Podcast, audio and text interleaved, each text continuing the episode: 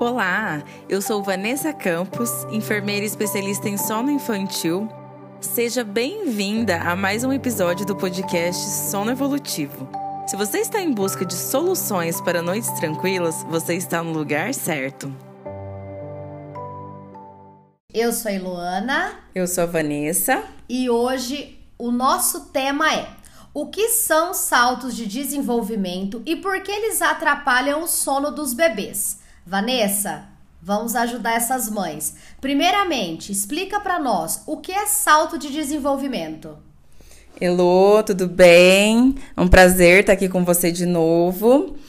Então vamos lá. Realmente, esse é um assunto que chega assim bem frequente para mim. As mães têm muita dúvida em relação aos saltos e às vezes quem é mãe de primeira viagem aí, gestante ou mãe aí né, com um bebê recém-nascido, não sabe o que, que significa saltos, né? Salto de desenvolvimento, né? É, o que, que é isso? Durante os dois primeiros anos de vida do bebê, os bebês eles passam por um crescimento muito acelerado, né? E assim, como o bebê ele nasce uma página em branco, ele precisa aprender tudo, né? Então, ele desenvolve novas habilidades por esse período, né, é, com muita frequência, né? Praticamente cada mês ou a cada dois meses eles vão aprender algo novo. Na verdade, aprende todos os dias, né? Mas existem algumas habilidades, como engatinhar, né? Sustentar o pescoço, andar, né? É, e outras é, evoluções cognitivas também, né? Não só físicas que é, tem alguns períodos que elas se intensificam mais. Então, esses períodos onde ela dá essa intensificada é o que a gente chama de salto de desenvolvimento, né? É, e toda vez que esse bebê precisa colocar em prática essa nova habilidade, é chamado de salto de desenvolvimento. Certo. Vanessa, e quando eles acontecem geralmente?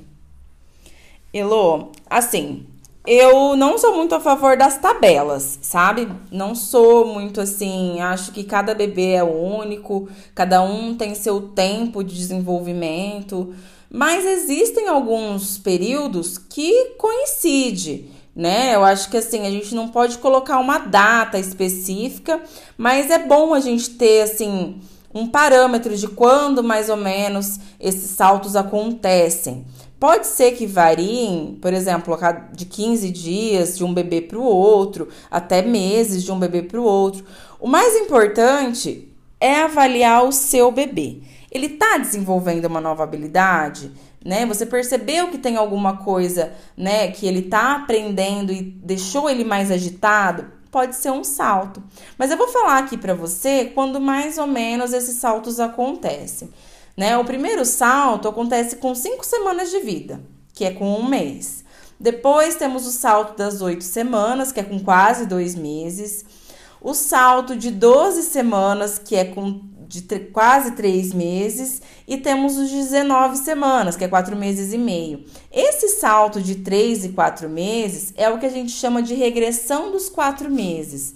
Né? Quando o bebê passa da fase da esterogestação, que é os três primeiros meses, e meio que descobre que nasceu. É, ele está enxergando melhor e isso causa muita angústia nesse bebê, né? Ele fica muito mais agitado. Então, esse salto entre 3 e 4 meses e meio costuma ser um salto assim mais pesado. As mães sentem muito. A maioria dos bebês é, viram do avesso nesse salto, tá? Então, é bem comum é, os bebês darem uma mudada ali a partir do terceiro mês. Depois vem o salto de seis meses, sete meses e oito meses e meio. Esse salto entre sete e oito meses e meio, quase nove meses, é o que a gente chama também de angústia da separação. O que, que é isso? A angústia da separação é quando o bebê ele se dá conta que ele é um ser individual, que ele não faz parte do corpo da mãe. Ele entendeu que a mãe e ele são corpos diferentes e ele fica com muito medo, né? Então isso causa um, um, o que nós chamamos de angústia da separação. Esse bebê ele fica mais apegado com a mãe, ele chora mais, ele tem medo da mãe sair e não voltar, né? Então é muito comum nessa fase também dar uma bagunçada no sono. É, depois vem com 11 meses, quase 11 meses, que é a fase onde o bebê está aprendendo a andar, né? Uma habilidade muito, né, importante, significativa. Depois com um ano e um mês, um ano e três meses e por último, né, é o salto de um ano e cinco meses. Porém, eu, Vanessa, tá? Isso é o que os, os, os estudiosos colocam, que é até um ano e cinco meses. Mas eu percebi que até os bebês próximos de dois anos ainda podem passar por alguns períodos de salto. Por exemplo, quando o bebê está desenvolvendo a fala próximos dos dois anos, né? Eu senti isso na prática mesmo. Dá uma alterada no sono, eles ficam mais ansiosos para colocar em prática, né? Essa nova habilidade. Então, é, eles falam até 17, 18 meses, mas eu acredito ainda que até os dois anos, dois anos e meio, pode ser que ainda tenha alguns períodos que vai dar uma, uma bagunçadinha aí, tanto no sono quanto no dia, né? Os saltos, eles não é, agitam só à noite, né? O bebê fica agitado no, no geral, né? No dia e na noite.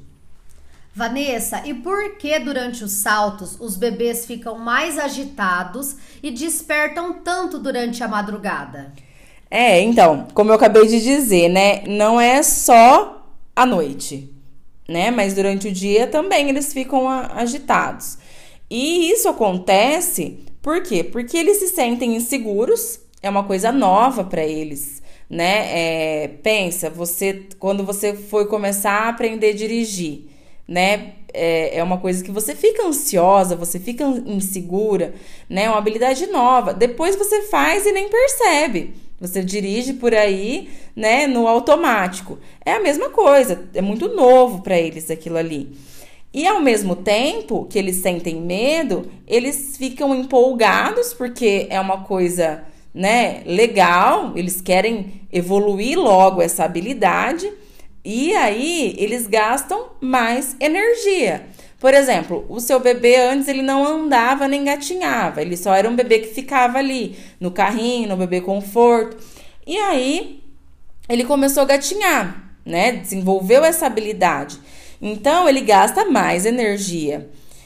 Consequentemente, ele fica mais cansado e consequentemente ele vai mamar mais, né? Porque ele tá gastando uma energia que antes ele não, né, não gastava. Então é bem comum, né, os bebês também durante o salto aumentar o número de mamadas, né? E Vanessa, para a gente finalizar, existe alguma recomendação para você passar para as nossas mães, é, para que elas possam passar com mais tranquilidade pelos saltos? Olha, Lu, primeiramente é saber que eles existem, né, e se preparar. Você saber mais ou menos quando eles acontecem, né? Ficar atenta e saber, né, relacionar. Ah, meu bebê começou a gatinhar e consequentemente o sono agitou um pouco mais. Isso, né, já caracteriza para você que é um salto.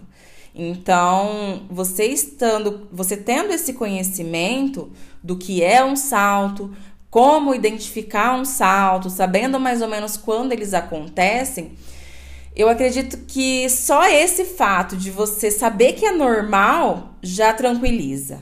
Porque às vezes as mães ficam inseguras. Nossa, por que, que meu bebê tá acordando tanto? E se você tem essa informação com você, você vai falar: não, é uma fase, vai passar, é um salto, então tá tranquilo. Outra coisa para passar com mais tranquilidade é você não ficar querendo fazer tantas mudanças nesse momento. Se o bebê tá passando por um salto, tá mais agitado, não vai querer, por exemplo, fazer a transição para o quarto dele, né? Espera esse salto passar, que o bebê vai estar tá mais tranquilo e aí, né, você passa né, com mais facilidade ou fazer alguma alteração na rotina, né? Se der para esperar, é melhor. É importante você acolher sempre esse bebê, porque esse bebê ele pode sentir muito medo né, durante esse período. Então eu acredito que o acolhimento é fundamental, né? Você sempre está acolhendo, deixando esse bebê mais seguro, é, ajudar esse bebê a, a desenvolver mais rápido essa habilidade, né? Por exemplo, ele está aprendendo a gatinhar, estimular bastante ele desenvolver, porque aí ele vai aprender com mais rapidez e aí esse saldo tende a passar mais rápido, né? Tentar não colocar hábitos que você não quer manter depois, tá? Sempre que possível. Claro, acolhimento sempre em primeiro lugar. Mas, por exemplo, cama compartilhada, isso acontece muito. Às vezes a família não quer manter a cama compartilhada, né? E aí, durante o salto, por cansaço, a mãe acaba colocando o bebê na cama, mas com a intenção de tirar depois, o que é muito mais difícil. Né? Eu não sou contra a cama compartilhada, acho super legal para quem né, gosta, acha que funciona para para sua família, mas para quem não quer manter, né, eu acredito que durante o salto tem que se policiar para não inserir alguns hábitos que você vai ter que tirar depois, o que é muito mais difícil, né? E, por último, é, tentar manter a rotina mais próxima do que o bebê conhece. Porque, como ele está adquirindo uma habilidade que é totalmente nova para ele, tudo que você fizer né, que seja familiar para o bebê, vai deixar ele mais seguro. Manter a rotina igual, fazer o mesmo ritual noturno, caprichar lá no ritual para o bebê dormir o mais relaxado possível, né? E tudo isso tende a ajudar, né, você passar com mais tranquilidade. Mas é um período, né, um período meio turbulento. Ele passa, como também as outras, como tudo na maternidade também passa, mas eu acho que o segredo mesmo é você saber identificar, saber que é normal e tentar acolher seu bebê da melhor forma possível. Ah, isso aí, finalizamos mais um podcast falando sobre o salto de desenvolvimento. Então, muito obrigada e no próximo, logo estaremos de volta. Tchau, tchau. Espero que tenha gostado. Não esquece de seguir nosso Instagram, Sono Evolutivo, e fique ainda mais por dentro do nosso conteúdo. Até a próxima!